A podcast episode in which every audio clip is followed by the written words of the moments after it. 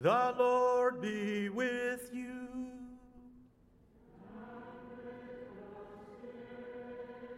A reading from the Holy Gospel according to Matthew.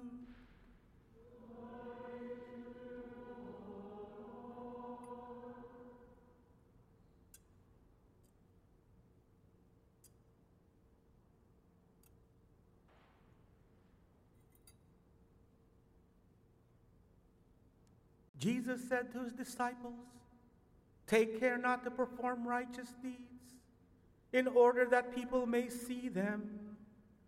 Otherwise, you will have no recompense from your heavenly Father. When you give alms, do not blow a trumpet before you, as the hypocrites do not do in the synagogues and in the streets, to win the praise of others. Amen, I say to you, they have received their reward.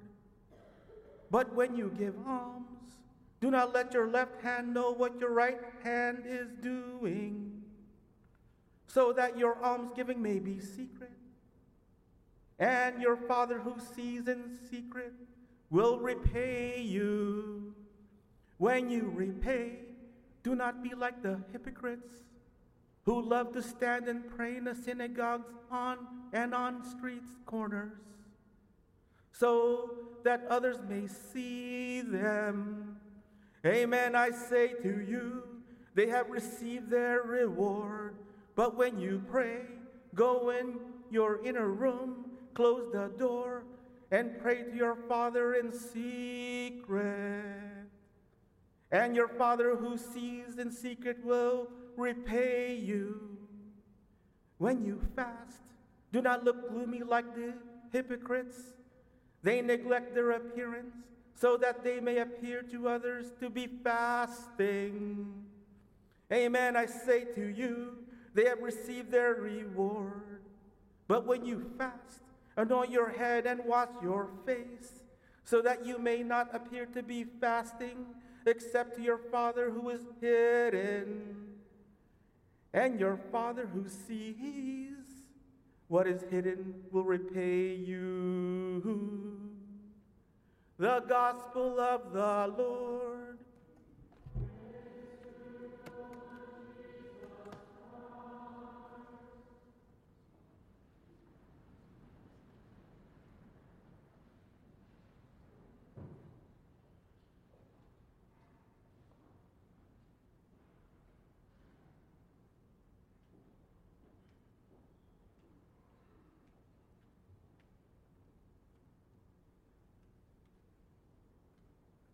We implore you on the behalf of Christ, be reconciled to God for our sake. He made him to be sin who did not know sin, so that he might become the righteousness of God in him. This we hear our second readings from St. Paul's second letter to the Corinthians today. This call and the role that Christ plays in salvation and in Lent. If we step back a few weeks ago,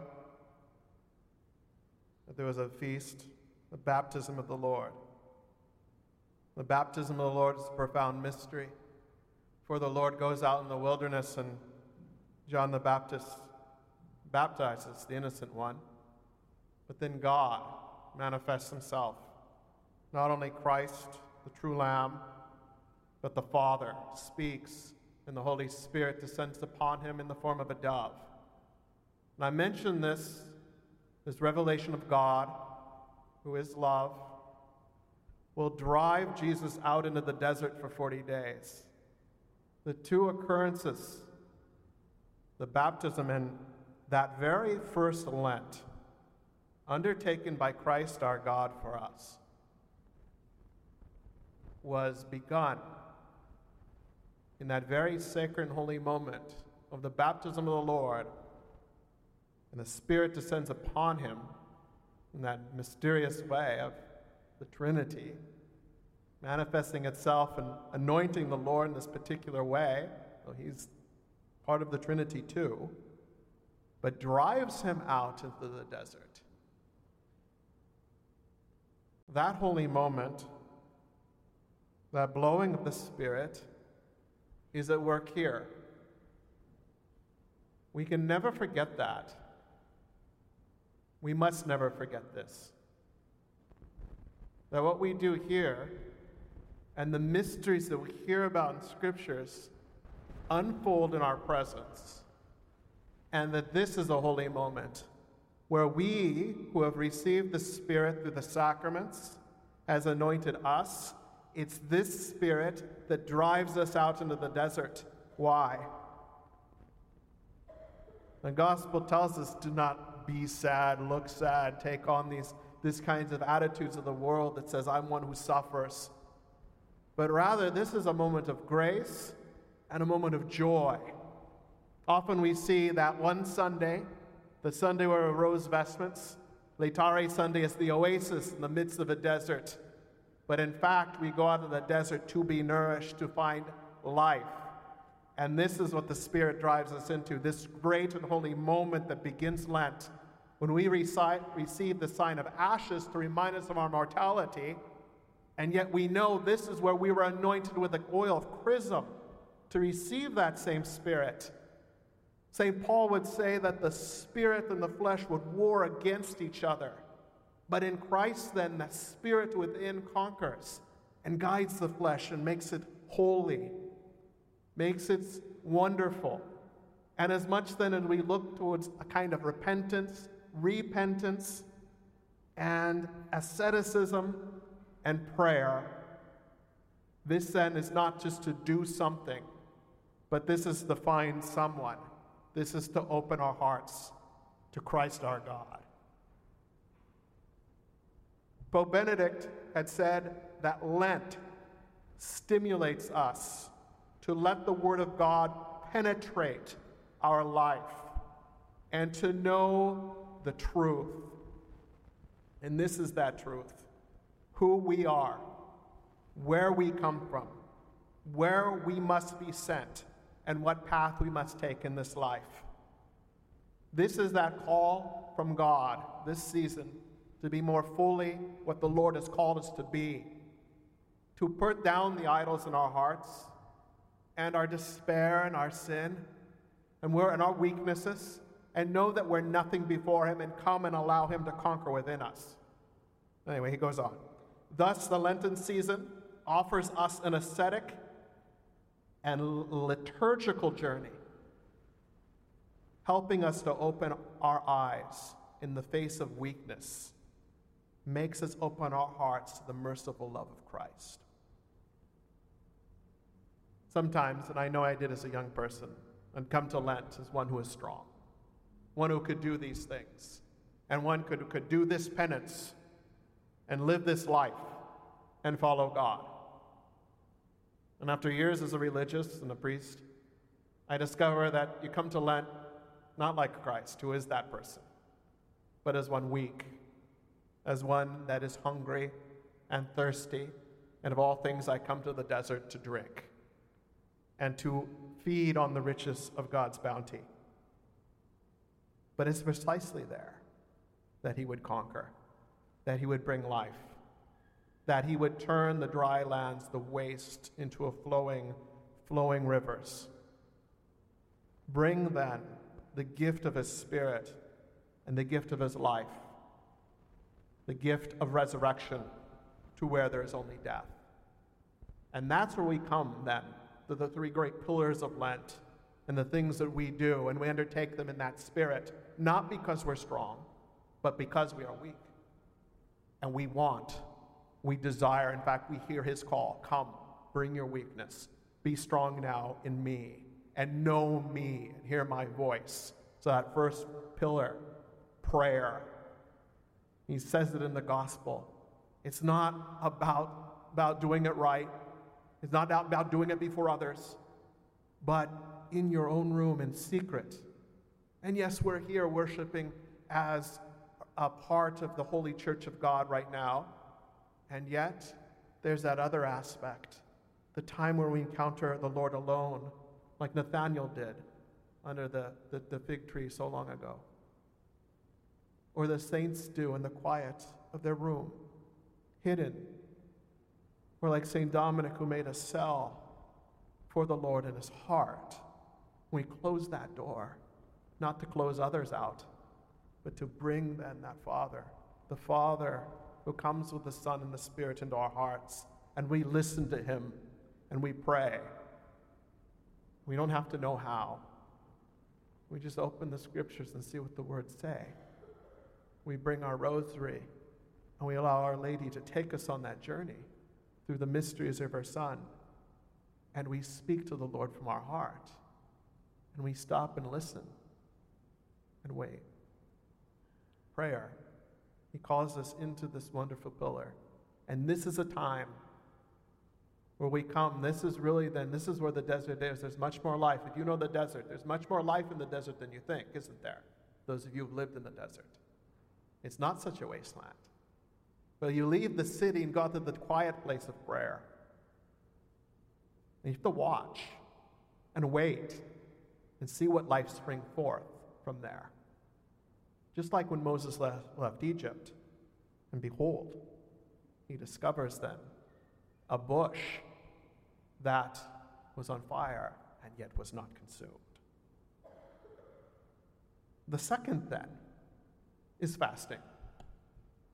We fast for many reasons, but why should we fast and Lent? Why does the Christian fast? And there are other reasons we might do it conformity with Christ, conformity of the poor. St. John Chrysostom says it nicely. He says, Fasting cleanses the soul, raises the mind, subjects one's flesh to the spirit, renders the heart contrite and humble, scatters the clouds of concupiscence, quenches the fire of lust, and kindles the true light of chastity, that we might enter again into ourselves. This then, this cleansing, how is that accomplished though, really? We must do something, and perhaps it's not about not eating at all. It all depends on you. Perhaps about giving up something that you really like. Perhaps it's just giving up sugar. I know one person gave up salt, of all things. I don't think they even had a health concern about it. But you know what was the benefit of that? It was in their face every meal. They were always mindful I'm doing this for God. I don't even have to. I'm giving up salt. Salt's in everything, just like corn syrups and everything. Just gave it up. And every, they were so conscious then of, of, of what they're eating, but they were also mindful that the Lord has given them this gift. Every time was that reminder.